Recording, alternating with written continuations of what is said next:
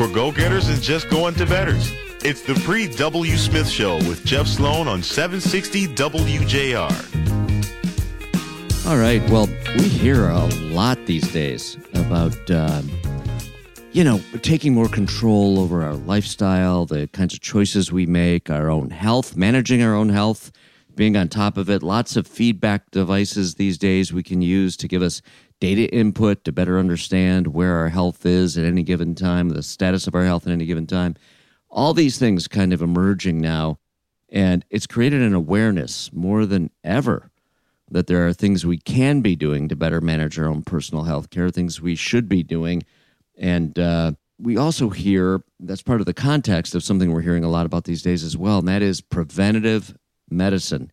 Preventative, being out in front of it instead of focusing on treating and treatment, focus on prevention. And if we do, not only do we stand a chance of offsetting a lot of chronic disease, living longer, having a better quality of life, it costs less. It costs substantially less. And we've got Dr. Stephen McClelland here with us today to help us understand how focusing on preventative medicine is so much less costly than focusing on treatment. Right, Stephen? Please tell us, Dr. McClelland.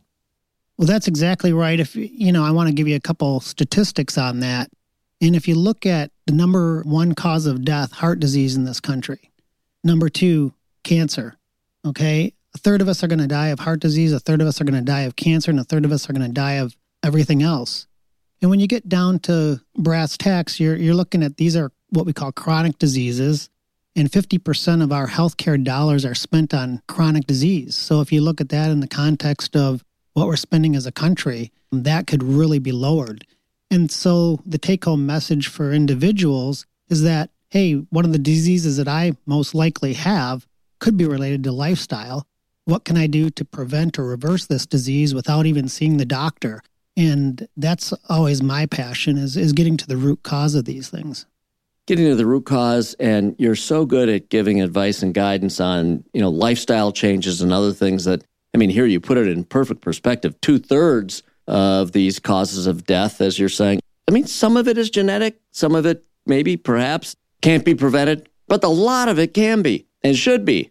Absolutely. And, you know, most studies would say that we really focus a lot on the technology these days, but probably 5 to 10% of what we're seeing in the office on a daily basis is really due to genetics. But as much as 70% is due to people's lifestyle choices.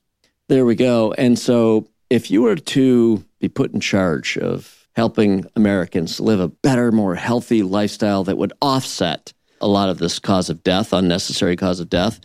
You know, so much of it as opposed to it being kind of a binary equation where cut out all meat, you know, only eat vegetables, you know, things that frankly most people just aren't going to do. I mean, it's a quality of life issue. It's a trade off. Do I want to live 10 more years? Do I want to live and have my chocolate cake and an occasional steak, you know, and maybe give up a few years? As you well know, whatever we're doing currently isn't effective enough to get people to make the change. And I think part of the problem, at least from the outside looking in, is this kind of notion of all in or nothing. And it's really not that way. We can make take incremental steps, right?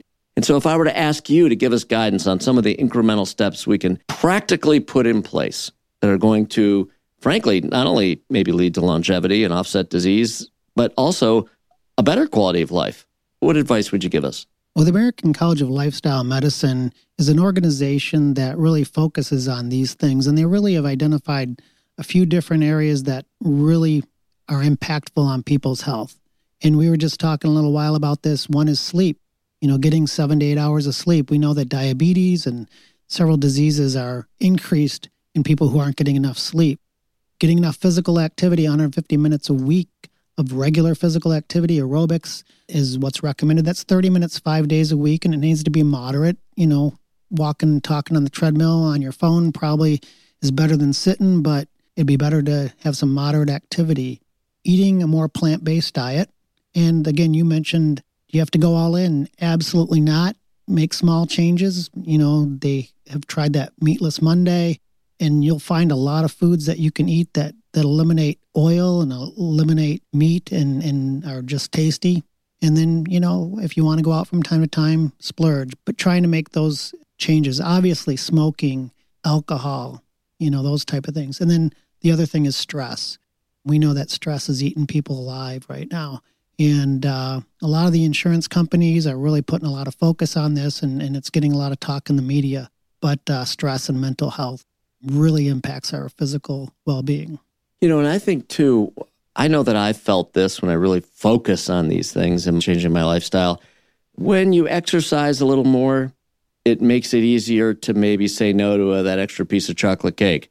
When you say no to that extra piece of chocolate cake, it makes the notion of getting on a treadmill easier. It all kind of uh, it fuels itself.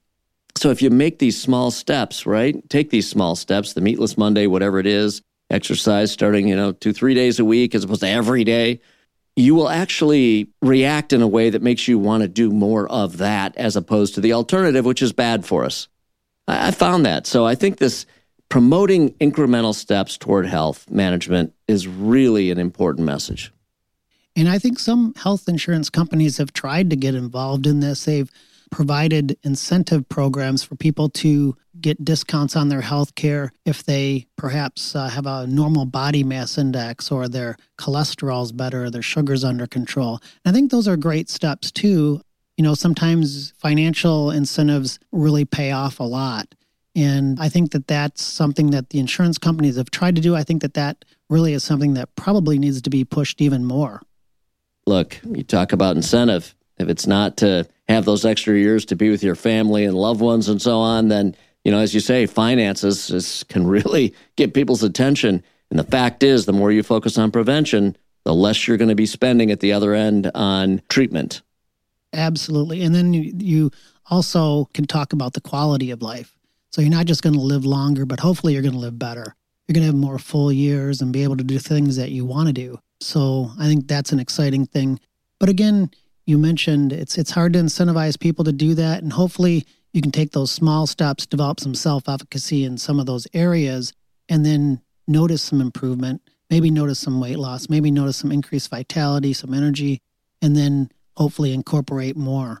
But taking that first step is the most important. It really is taking a first step leads to two and three and so on. Hey, Dr. Steve McClelland, we appreciate it very much. Thanks for being on. Thanks for giving us some good guidance that we can actually use, put to work in our lives to improve our health, improve our quality of life, and get a few more years out of this whole thing. That's a, a recipe for something really good and positive. We really appreciate it. Thank you. Yeah, thanks for having me on, Jeff. All right, going to run to a break. Back with more in a minute right here on the Paul W. Smith Show.